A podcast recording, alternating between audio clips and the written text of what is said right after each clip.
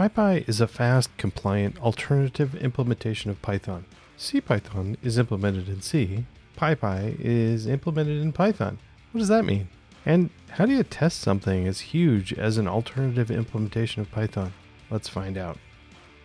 This episode is sponsored by Rollbar. Rollbar is the leading platform that enables developers to proactively discover and resolve issues in their code, allowing them to work on continuous code improvements throughout the software development lifecycle. Rollbar has plans for all situations, from free to large enterprise. With Rollbar, developers deploy better software faster and can quickly recover from critical errors as they happen. Learn more at rollbar.com.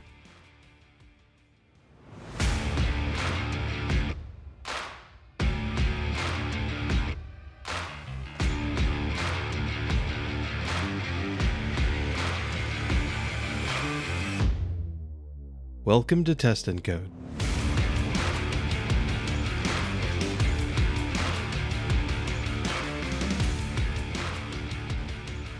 Well, welcome to Test and Code. Today I've got Carl on, and I'm not going to try to pronounce your last name, Carl. Hi, Brian. uh, yeah, it's it's a bit of a, a tricky name for non-native speakers. It's uh, Bolz-Tereick. What nationality is that last name?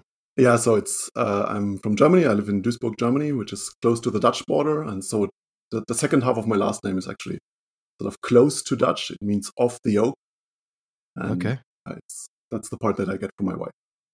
Okay, um. So yeah. So I'm. I've been. I've been to Germany several times, but usually around Munich. Uh, right. So that's a little, little, bit different part of Germany. Uh. Well, welcome to the show.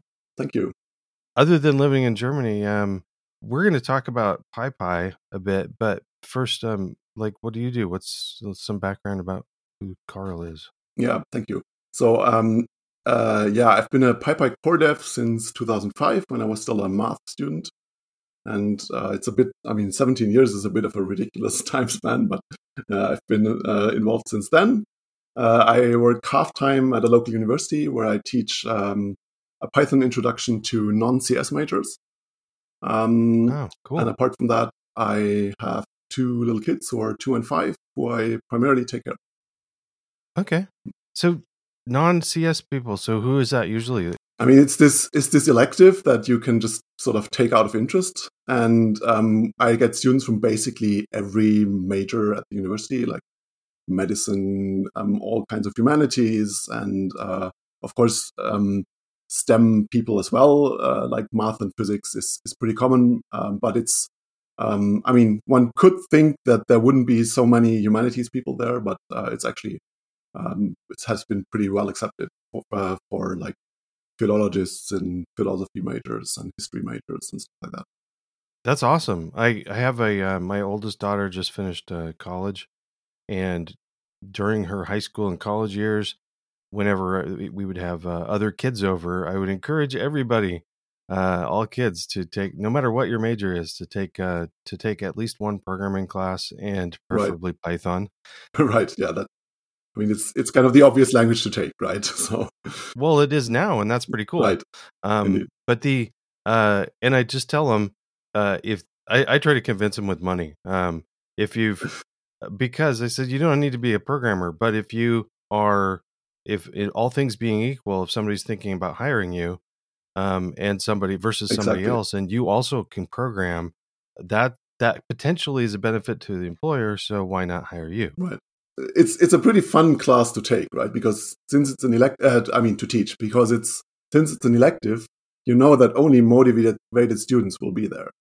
So uh, nobody has to take the class, and and, and that makes oh, it that's really a lot of fun. Well, man, I'd love to dig into that sometime, but um, but we want to talk about PyPy. So um, um, you've been involved. I you said that in a, in an article in the article you wrote, which I'm going to refer to later, and we'll link to that uh, PyPy was from 2004 and you started like a year later. So it was pretty young in the project when you started. Right. I mean, it, it was still this. I mean, when I got started, it was already this relatively hip thing. Um, so lots of buzz around it and, and people like talking about it at EuroPython and conferences and, and having these sprints. And then uh, in, in some semester break, where I was a little bit fed up with my uh, math studies, uh, I decided to sort of check it out and, and do some coding. And then uh, started uh, like talking to them on the mailing list, and then pretty soon I, I got invited by Holger, actually Holger Krekel, who started PyTest, um, to like visit him during a weekend. And so I took the train and, and went to Hildesheim and met him, and we we did a week. We spent a weekend weekend hacking on stuff, and, and then I became uh, became pretty involved quickly. And and, and in fact, I uh, soon after I I dropped out of university to uh, work for Holger, and um, yeah, um, they they had this big um, chunk of EU funding at the time, like research funding, and with a couple of universities and a couple of uh, companies involved. And so uh, Holger's company Merlinux employed me for a, a, while to to be a like to do PyPy full time, and, and, that's kind of how I got oh, started. Wow. So you, but you don't do PyPy full time now. Um, so I teach, and all the time that I, I mean, I have a fifty percent contract, and so all the time that I don't spend teaching, I can work on PyPy, or I mean, basically whatever researchy things interest me. I'm, I'm, um, I mean, my official title is like research employee, um, and that means I have some amount of teaching that I'm supposed to do, and uh, apart from that, I can do researchy things. Nice. Okay. So I mean, um, there it's not it's not many many hours per week, right? But it's some, and and that's a pretty great situation.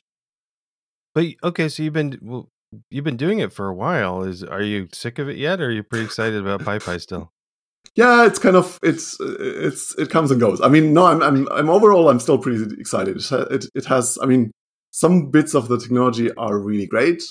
Some bits uh, show their age a little bit, right? I think we'll we'll get into some of that later, maybe.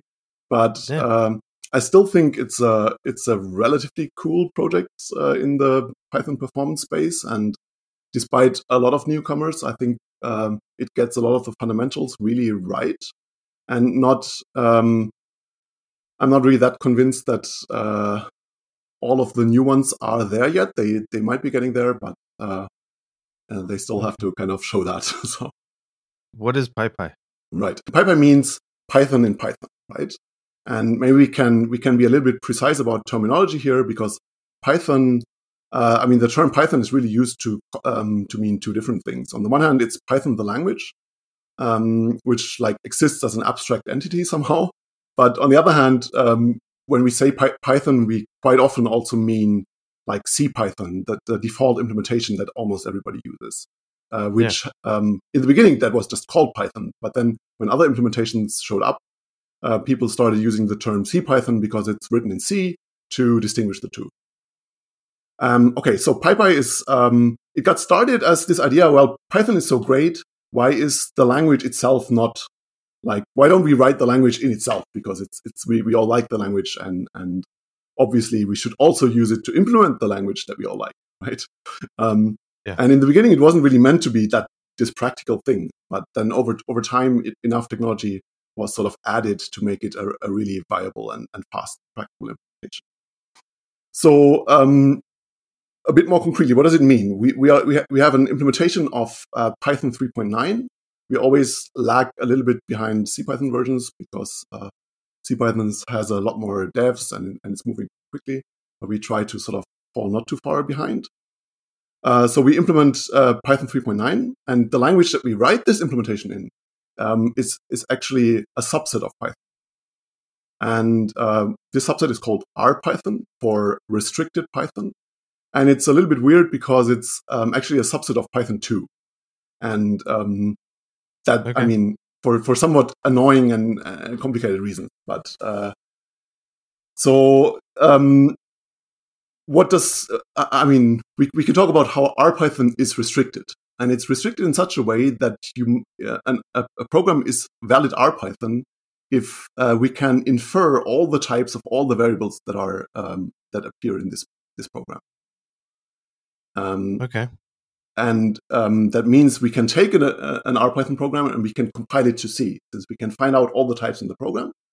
Um, we can take this R Python program and turn it into a C program, and then uh, use a C compiler to to turn it into a binary. And since so our, like in as an example, in normal Python, mm-hmm. I can have x equals five, and then in the same function, I can assign x to be a string with mm. hello in it. And in C, I can't do that. Is exactly. Python like that? Um, yeah, and, and RPython would say I cannot infer a single type for x Um, Okay. Like five and, and a string aren't compatible. And so I refuse to compile it, to try to compile the program to C. Got it. And I mean, nowadays we would probably use like type annotations, but when we got started, those weren't around yet. So it's all infer. And, Okay. Um, right. So, so uh, where are we? We we have this Python implementation in RPython. We can compile it to C, and then afterwards we have an interpreter for Python uh, in C again, right? A little bit like C. Yeah. And so, so what's the difference? Like the interesting bit is that while we take our implementation for Python and compile it to C, we can sort of insert automatically a new component. And this compo- component is a just-in-time compiler for the language um, Python that our uh, implementation uh, can run. And um, this is kind of this is kind of the thing that really makes PyPy interesting because writing an interpreter in a slightly weird language is not really that different from writing like writing it in C, right? But the fun part is that um, since uh, since we can insert this JIT, comp- JIT compiler, we we in the end get an implementation of Python that is significantly more perfor- uh, um, performant than C Python is. Okay. Now, just to be clear, the Python that I the Python 3.9 that I write that I can have, or the Python 3.9 syntax that Mhm. I can have PyPy run, Mhm. that Python doesn't have to be in Absolutely. RPython. That's Right. just normal Yeah. Python. Okay. Right. So so the, the R Python language is really an implementation detail somehow. Yeah. You- Okay. you, so, could but- also imagine that we do it in, in Java or, or something. So the user of PyPy doesn't have to care about that. They just. Absolutely. Okay. However, we do have to care about some stuff. Um, so we, uh, it doesn't do everything that normal Python does. Is that correct? Um, yeah, that's a. I mean, it's supposed to basically behave exactly like normal Python as long as you write pure Python code, right? And then Right. um, it gets a little bit more complicated when you're trying to write, uh, use C extension. Because nowadays you can use a lot of C extensions, but we don't really support the full uh, C API that C Python supports. So we Okay. emulate it, we and we emulate like maybe eighty percent of it, but um, yeah, uh, there's some there's some function, C functions that we don't completely support. Okay. So, like uh, one of the most, well, I guess a popular one is stuff like NumPy.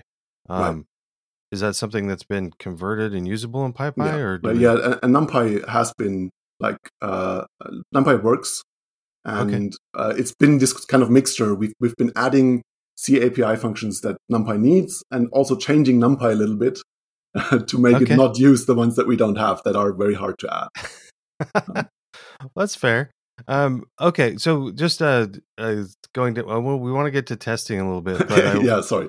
Um, but I no, but I want to ask a, a little bit. Um, if if this is uh, Python 3.9, it runs out most stuff except for some. You, you got to be careful on some C extensions, maybe. Mhm. Um, but what sort of things would somebody use PyPy for that I they over normal C Python? Right. Um, I mean, so what we always say is that um, if you have performance problem in Python and you're not super dependent on lots and lots of C extensions, then it's a very cheap thing to try um, to just run the program in Python uh, in in PyPy and see whether performance in, improve. And uh, in a lot of situations, it does. Right. So there are a lot of um, if, if you really have very algorithmic and sort of doing lots of uh, numbery things, and then it's it's quite cheap to just uh, replace the Python uh, command with the PyPy command, and uh, the program should behave the same. And ideally, it, it just runs a lot faster. Um, of course, Okay. it depends uh, a lot, and sometimes it doesn't work, and sometimes it's not faster. But uh, it's definitely a cheap experiment that you can uh, try if, yeah, if you have something that, that that is mainly algorithmic and uh, should be faster somehow. Okay, so since you since it does comply with this 3.9 Mhm. spec, um, any any valid Python 3.9 program should work. I mean, if Right. it's it, especially pure Python stuff. Right? And um, basically, if it doesn't, then um, it could be a bug, right? Um, I mean, if if some pure Python doesn't work, just submit an issue and we will fix it. Um, if it's not faster, we also consider those bugs, right? If you have some pure Python code that um, that uh, you think should just be like you have a JIT compiler, it should be it should run this much more quickly. Then you can also just file an issue, and we uh, will look into it and try to figure out what uh, what's going on and, and why we can't execute it as quickly as uh, one would hope. Well, and hopefully somebody that's trying this out would run their very complete test suite against right both, uh, both Yes. their their code on both for packages. Right. Yeah, and, Um, and we see that increasingly people are doing that and, and just add PyPy to their GitHub CI runners. Um, PyPy is available on um, GitHub Actions, so it's not that Oh, complicated to add it. Uh, yeah, they always they have always slightly old versions, so uh, that's one uh, of PyPy that's sometimes a little bit annoying. And the other thing is that um, PyPy is actually worse at running tests because the JIT is really good at uh, running things that you do a lot, right? I mean, it's Oh, really yeah. good at speeding up loops, for example. But if you if you if you have unit tests, then you mostly run every code just once, right? And um, that's kind of like the worst case for a JIT compiler. And, um, and then if you add coverage, for example, it gets even worse because coverage is also kind of a bad case for the JIT. Um, Okay. So the, I mean, it's actually some. Let's like one of the things that I want to work on this year is sort of trying to get uh, the developer experience when using PyPy to be a little bit better. Um, because yes, we we often get this feedback. Oh, I've I've tried to add it to the runner and it's four times slower than CPython. Am I doing something wrong? Is PyPy broken? Um, Yeah. But yeah, I mean, basically, tests aren't really great benchmark. That's Right, like you said, w- with a a very an idealized test suite would validate every bit of your code once. Um, Right. So, yeah, and and And I mean, sense. already every test function runs exactly once, right? Uh, unless it's like parameterized or something. Um, Yeah. So that's that's where the problems already start. Yeah, okay. So, um, one of the things we want to talk about is testing of PyPy Mhm. because I, if I want to use it, I'm going to trust that it's being well tested, and it's you guys test the heck out of this thing. Um, so what is the testing story around PyPy? Yeah, I mean, sort of historically, it's been really deeply sort of ingrained in the culture of the project. So when when the project was started, um, there was all this extreme programming and and agile agile software development. They were super hip and just sort of getting started, and like TDD and um, and the people that started the project um, really liked uh, some of these approaches and sort of tried to develop the project in a test-driven development uh, style right from the start. Wow. And um, yeah, we, we mentioned it really briefly earlier, but uh, Holger Krekel, who was one of the uh, founders of PyPy, um, got annoyed. I mean, when the project started, we were using unit test, but then the devs got annoyed by the shortcomings of unit tests that I don't really need to tell you about. Um, and then uh, Holger, out of that frustration, started PyTest. And so, um, and that's the history of where the dot came from because so when i started using pytest so there was a discrepancy of whether or not there was a dot with right. dot test or pytest Yeah, there was a PyLib originally, which which just had the like import Py. Yeah, That that was a little bit of a, a weird Yeah. decision uh, in in hindsight, but you know hindsight's twenty twenty. So, but uh, Yeah. yeah. So historically, the project were projects were quite intertwined, and and one of the funding rounds also explicitly had like money for both for improving PyPy as well as uh, like making PyTest better. oh um, nice okay okay so um yeah so so that's kind of sort of um it's basically deep what i was trying to say is that the idea the idea of testing is is culturally deeply embedded in, in how the project has been operating yeah let's pause for a sec. i want to ask a question about that because it's really amazing this this story of using tdd and and uh you you mentioned in the article even uh pair programming Mhm. um Yep. is that this is something difficult with an open source project and in 2004 it would have been very difficult Right. unless you guys were sitting right next to each other yeah so um uh, one interesting bit of about PyPy is that it's a, a fairly European project, and um, it got started by reeling by um, at a sprint at a um, the place where Holger lived. He lived in this uh, big uh, house with uh, lots of people living in there, and so he invited a couple of um, European uh, Python developers to come there for a week and sort of have a sprint and and uh, do TDD and pair programming to get the interpreter off the ground. And then Okay. for a while, um, they were really mainly meeting at conferences and like having sprint days after that. Um, and um, okay, so yeah. pair programming during sprints totally makes sense Right. and is probably a great way to go. Right. Um, I mean, it's- it, it's- it has been a super uh, useful uh, thing to do for the project because it's a it's a great way to get newcomers um, like involved and started. yeah. Um, so Is that still the case? Uh, Is PyPy development? well, I mean, still... during the pandemic, it hasn't Yeah. been the case, right? But uh, so until like two or three years ago, we were still having sprints like yearly or or um, for a week or or maybe twice or three times a year, and but uh, mainly in Europe and sometimes after PyCon.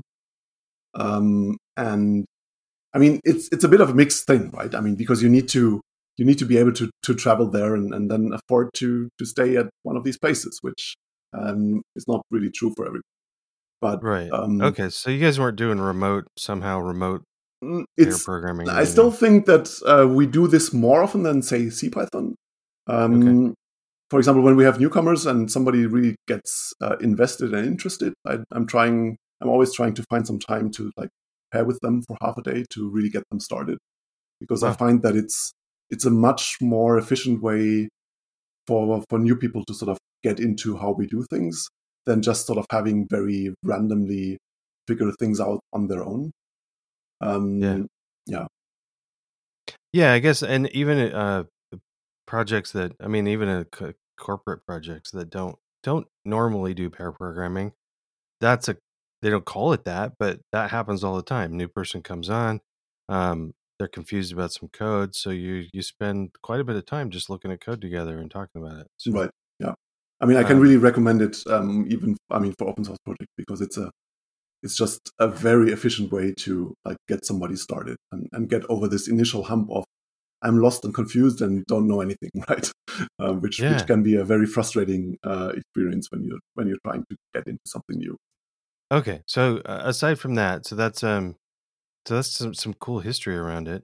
But there's a what are the different ways that PyPy is tested? Then you've got um, you mentioned a few in the article.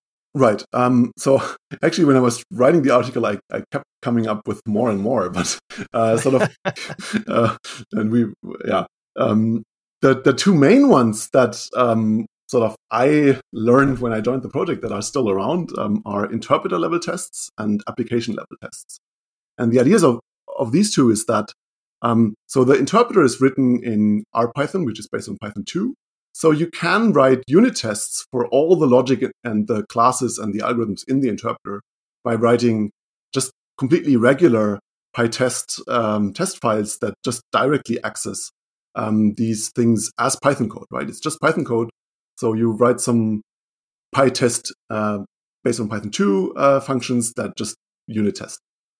Okay. Um, and, and so that's, that's relatively straightforward, but uh, it's something that doesn't really have an equivalent in, in CPython because in CPython there is no unit test that, that uses a C-based unit testing framework, Okay. um, and which which would kind of be the equivalent because the um, um, Yeah. it, it it's code that really runs at the level of the implementation, which in C Python would be C, and for us it's Python 2. PyTest doesn't support Python 2 anymore. Ooh. So Yeah, yeah. Is- we is that an issue? it's we we vendored the last version basically. Um, Oh, okay. That makes sense. You have an example that of of an example unit test for Py for PyPy Mhm. uh, of testing uh, interpreter level testing hash. So Mhm. these are at least in this example, this is a pretty simple case. Uh, this isn't Right. using a whole bunch of complicated PyTest stuff. Right. Yeah, and and indeed we don't. Like, I mean, um, a lot of them, the, the sort of very modern PyTest uh, features, um, like fixtures and so on, um, they didn't really exist when we started, and so we we, we use a, f- a relatively old style of um, of PyTest. Uh, usage. right, but it's still right? still fairly. I mean, some okay. So back in back in the day, it's still like a, a test function with test underscore something, Right. and you do some code and put some Right. asserts in there. It's Yeah, one of the beauties of you can still do that, and it's one of the beauties of PyTest is that Right. it's very easy to read. So, Exactly. And you can write nice asserts and don't need to use obscure methods. And um, yeah. nice.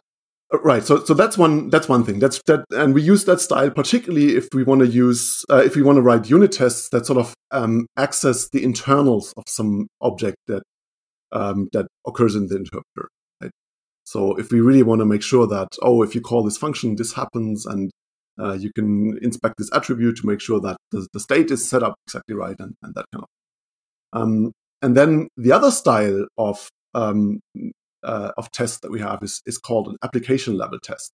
And it's called that because it, it runs on the same level as the application that our interpreter is running. And that means um, it's written in Python 2 and it, uh, in Python 3, and it runs on top of PyPy, right? And it Okay. runs on, on top of PyPy in a very specific way because we um, PyPy is a, a Python program. I mean, we can also bootstrap it to C, but we can also just run it as a Python program. So we run these tests kind of by running this stack. Uh, at the bottom, we have a Python 2 implementation, which runs PyPy, the Python program, and on top, we run the application level test. Right. Okay. And, yeah. And we do that if we um, uh, every time we can, right? Because those are much easier to understand and, and much easier um, sort of to um, yeah to see what they're doing because they do not access all uh, any of the internals of the objects. In, they they cannot, right? They're just regular Yeah. Python code. So in order to to test like the hash of an int, you would really say, um, I don't know, assert that the hash of 42 is 42. Okay. And Is it? Um, yeah, go ahead. Is that the hash for forty two? Yeah, it. It is. Okay. Yeah. I would fail my hash uh, my that test and Yeah, I mean that, that's an implementation detail, right? It's it's a very it's a very precise way to test the hash. I mean somehow Okay. somehow the property that you want your hash to fulfill is not that precise, but um Yeah. but yeah. Right. Uh, but the so a couple of things like uh, it, were interesting in that in that discussion uh, to me. The that you would um, at first it was surprising to me. It would make it make sense to want to run the tests in the in a uh, just on top of Python Mhm. uh, because, like for instance, you could if there was a failure, you could step through it easier that way, right? Right. Exactly. I mean that that's one of the fun things. Um so if you have a crash, something that would be a seg fault in CPython, um if you're running uh, PyPy like in this interpreted mode where it's running on top of some other Python implementation, um, you can just use your regular um, PDB on the underlying uh, Python in order to sort of see where things go horribly wrong. And Yeah. you can use all the you can all use all the tools that you sort of uh, know and understand um, in order to Yeah. debug the problem. And the other part that was surprising to me was that that's not the only way to run PyPy. That PyPy is uh, bootstrap to C. Is that is that the normal way people run PyPy? Is a Yeah, I mean, if you like, if you want to test it, you don't want to bootstrap it first because the bootstrap is a relatively like this whole type inference thing that we talked about earlier, and, and the JIT insertion. That's a relatively time-consuming pro- process. So that's one of the one of the annoying properties of PyPy is that compiling it to C takes quite a while, like 35 minutes or something. And so you don't want to wait for that until you can run unit tests. So we want to run it in this double interpretation mode. But okay. uh, what am but what am I compiling to C? Am I right compiling the the PyPy uh, to C or my my application? No, you're on um you're it's it's basically very similar to um how you how you make the C Python binary. You Okay. run some progress, uh, some process, and and the end you get a binary that. um, okay, it's uh, it's the right. okay it's the it. interpreter. You don't you don't you never need to compile your application. To, okay um, the-. I mean that part is relevant if you want to work on PyPy Uh, with. I would. It probably was obvious to everybody else. Who's No, no. Uh, I mean, I think, I mean, the, PyPy is a little bit complicated because we're not used to sort of having Python on all the levels of the stack. So um, Yeah. just just please interrupt me. Um, Yeah. If yeah, So one of the things I think is interesting is the um that you also take advantage of the the CPython test suite. Mhm. right. So I mean the the two the two uh, levels we talked about so far, interpreter level tests and app level tests, are things we write ourselves during the development process, and we choose the two depending on whether we need to sort of look into objects or not.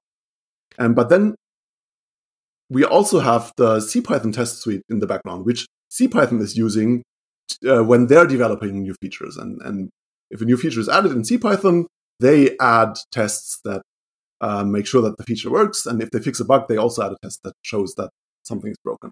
And so we use this existing CPython test suite sort of as a as a kind of compliance test suite that we can sort of Yeah. uh, use to find out whether we're implementing the whole language correctly. Right. Yeah. And so, But- yeah, go ahead. But it's interesting that that you point out in the article that there's some issues with that.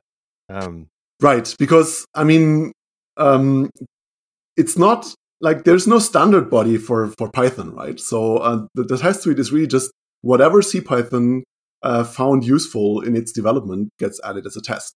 But not all of these tests are really perfectly useful for us for for like a couple of reasons. One of them is that they're really very very precise about some things, like for example error messages.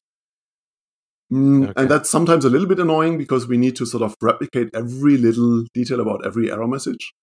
Um, even though error messages are sort of kind of explicitly taken out of uh, what what a, a valid Python implementation needs to sort of do. right. Um, and the other thing is we, we, we didn't really talk about that yet, but uh, one of the sources of difference in PyPy and CPython is that CPython uses reference counting to uh, delete its uh, like objects that are no longer used, and PyPy doesn't. PyPy has a like proper quote unquote garbage collector, and that means things that have a underscore underscore del method um, get collected later than in CPython.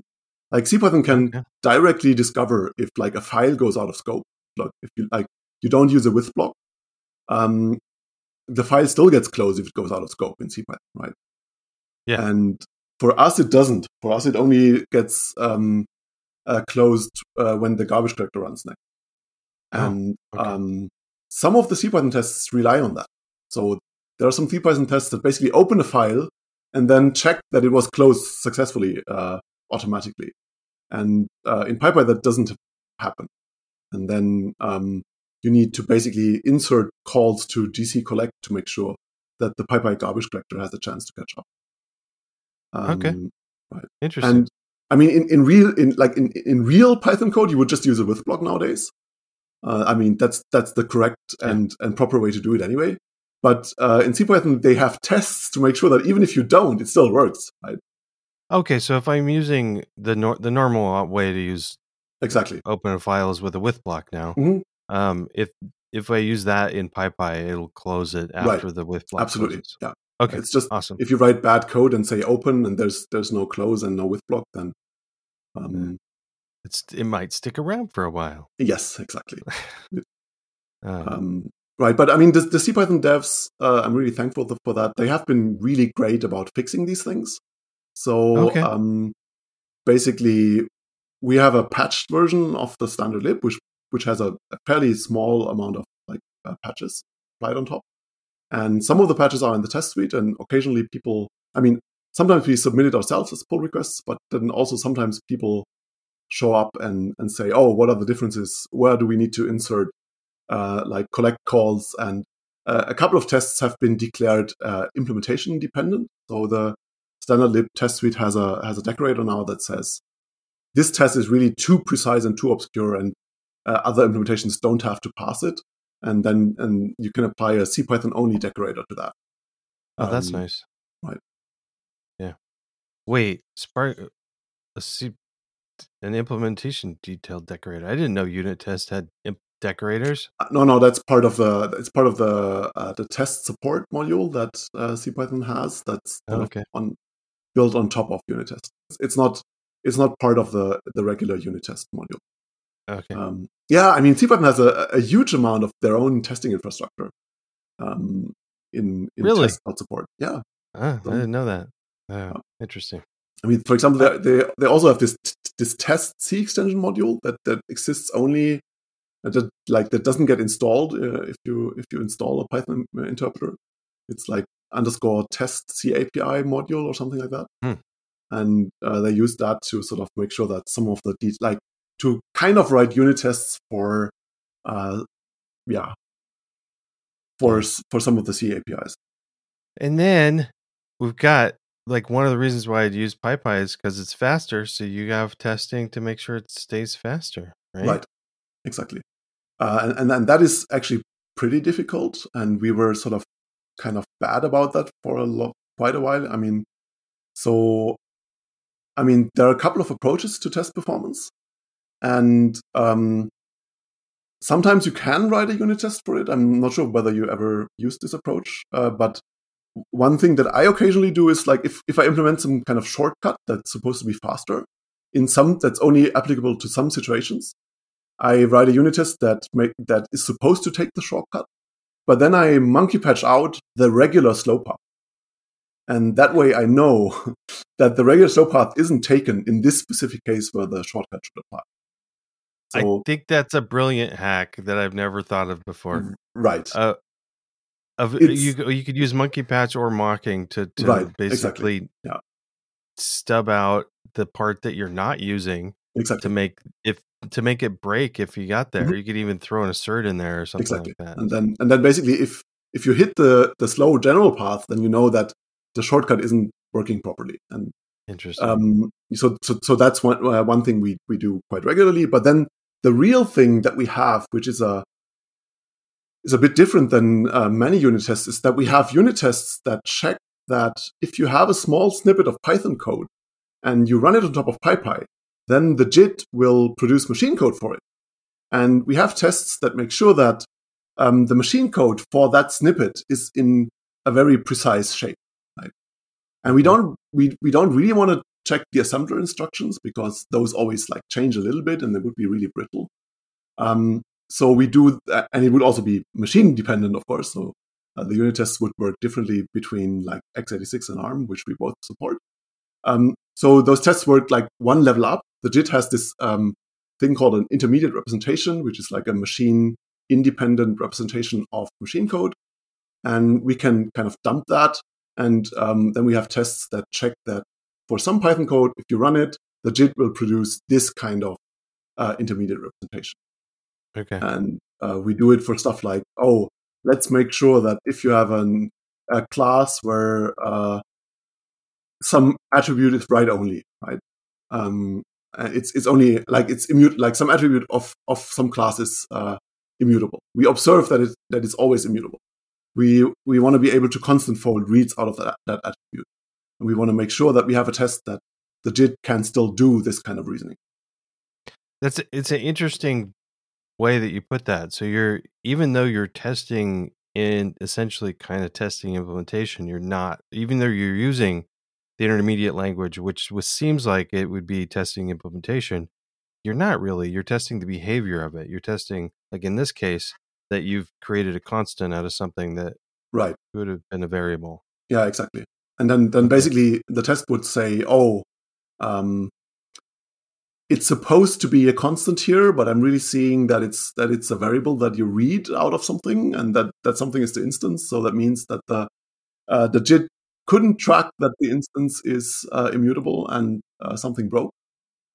Interesting. Um, and yeah, but they also they're I mean they're super useful. They catch really bad problems like very regularly, but they're also a little bit brittle because sometimes um, there are sort of changes in the intermediate representation that are okay, right? That don't Yeah. really that are equivalent and, and sort of equivalently efficient, but slightly different.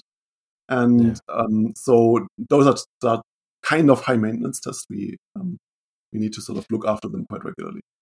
Yeah, so that's and I guess that's a good good lesson for everybody that there are some there's some times where you've got um, high value tests that are high maintenance also. Um, exactly. It's the low, the high maintenance, low value ones that you want to get rid of. Right. Uh, Yeah. but- yeah. Yeah, and and then I mean the other thing that we do to track performance that's not really completely automated is um, um, this website called speed.pypy.org, and that's kind of like an an integration test uh, sort of thing. And uh, there we nightly uh, every night we run our benchmark suite on a which contains a, a bunch of benchmarks, and sort of we have these graphs how the performance changes over time. Um, and then basically, when we see that there's this huge dip uh, in some benchmark, um, on some day we um, we can sort of look into what changed that day to figure out what like what we broke. Interesting. So, did you guys come up with the benchmarks, or are these some sort of standard benchmark? Uh, I mean, we collected the benchmarks, and they have mm, been relatively widely adopted. I think there's now Okay. speed.python.org, which is using like a fork of that benchmark set. I think. Okay. um, and it's also using a more uh, like a, a more modern version of the same software that shows the performance over time. Well, it's interesting because like I'm, I'm looking through a few of them are things like uh, there's uh, some suites around uh, using Twisted, Mhm. um, which I just uh, uh, inter- interviewed Glyph recently, so Oh, that's cool. interesting. Um, and then things like uh, SQL Alchemy, making sure that that you know some Right. of those changes. There's, and Thi- Sphinx, yeah, Yeah. interesting. SQL Alchemy and Sphinx Sphinx are actually one of our uh, bad benchmarks. they're, they're sort of areas for improvements. Like um, well, well, Django's in there. How's Django do? Django's doing pretty pretty well. I mean, so we have some Okay. we have some people that are deploying Django on PyPy because it a lot of things are uh, quite good. For example, um, for example, um, something that we do pretty well on is uh, all kinds of templating, right? Because string string manipulation is something that we that we optimize uh, relatively well. Okay, and there's a lot of that in templates. so, exactly. Yep. right. Yeah. Um, but yeah, I mean, it's it's this is not a pass or fail thing that tells you automatically. It's just you need to look at it, and um, it, Well, it's it's also kind also- of yeah. Go ahead. It's cool that it's public so that somebody can go, well, I mean, yeah, I could just try it out and see if my application's faster, but if also just curious if the thing I'm using is also being tested already. Right. why- why But in in the end, you need to do that though, right? I mean, there's yeah, I mean, no benchmark is really representative of of what you're doing, and so nothing really nothing really um, comes close to just uh, uh, trying the thing that you really care about, which is your own code. okay. Yeah, I mean that, that makes sense. And but and I also I think it's interesting that you, you mentioned that it's still it's not a the benchmarks aren't really a pass or fail. It's a way for people to keep track of it and Right. look at it. And Yeah, I- yeah. I mean, sometimes it's also this kind of it's a bit of a judgment call, right? For example, um, not every optimization is able to to improve everything, and so sometimes we have cases like, oh, this optimization makes um, almost all of our benchmarks fifty percent faster, and like this is an extreme example, right? But uh, almost all of them are a lot faster, but there's one that is ten percent slower, right.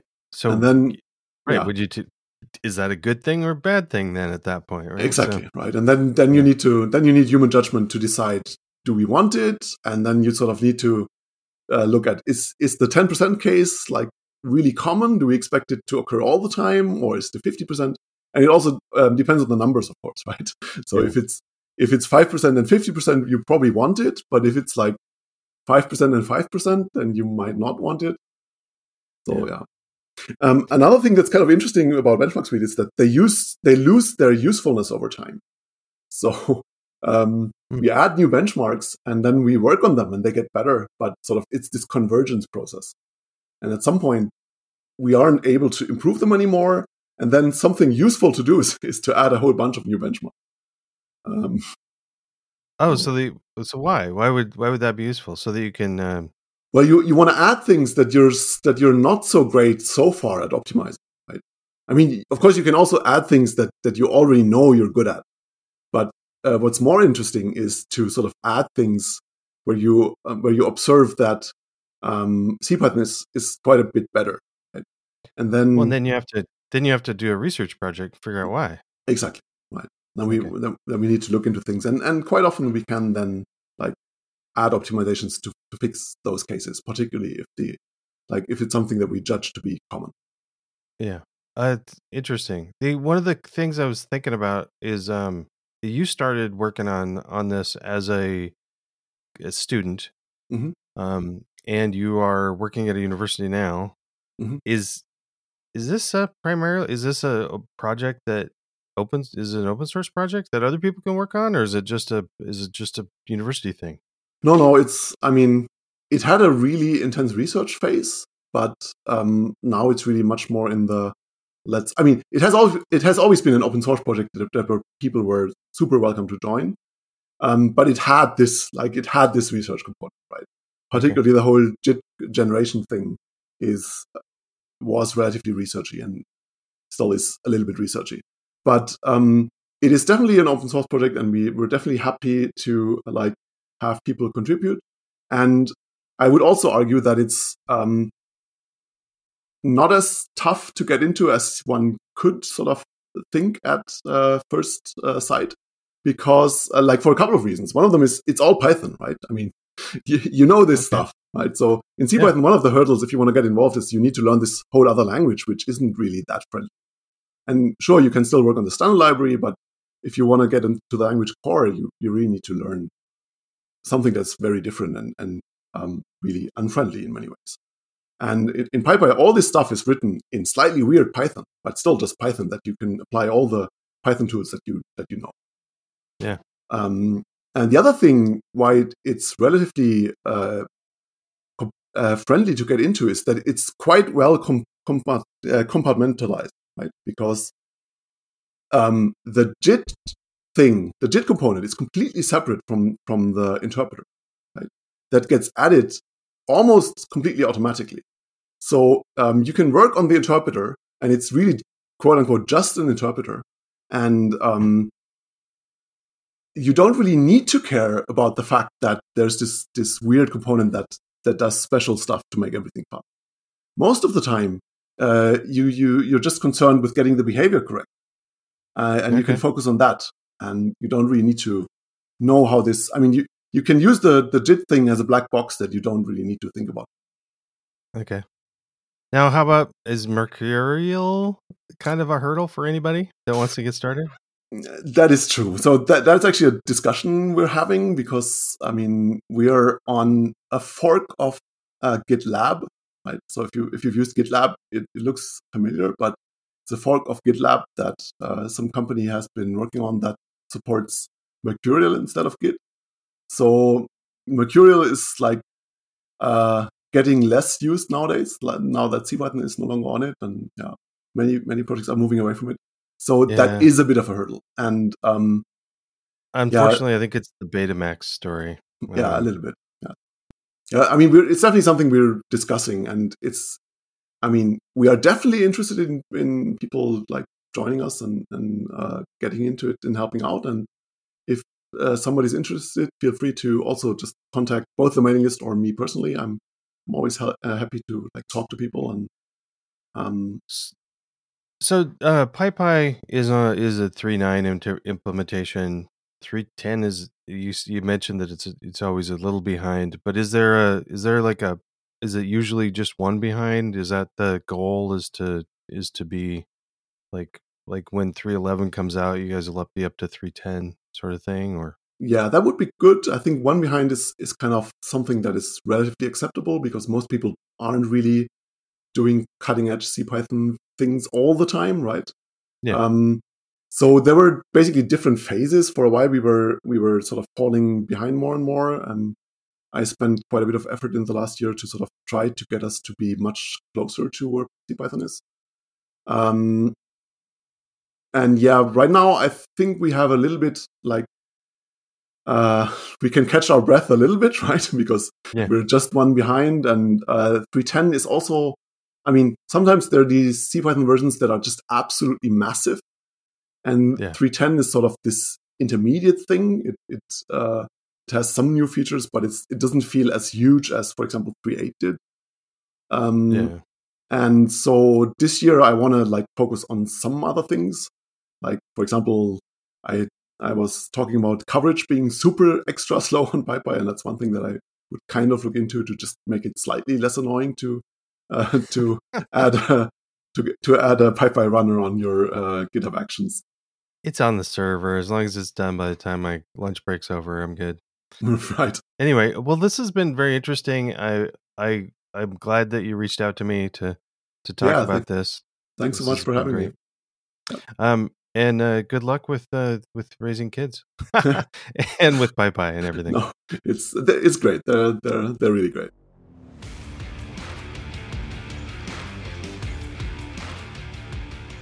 Thank you, Carl. Fascinating stuff. Thank you, Rollbar. With Rollbar, developers deploy better software faster. Learn more at rollbar.com. Thank you, Patreon supporters. You know, I regularly thank Patreon supporters, but that really doesn't seem like enough. What they do seems small, but it's really huge.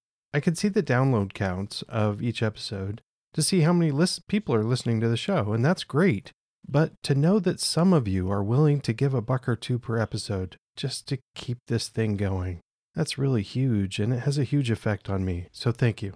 But also, every listener, I hope you get value from the show, or at least find it interesting.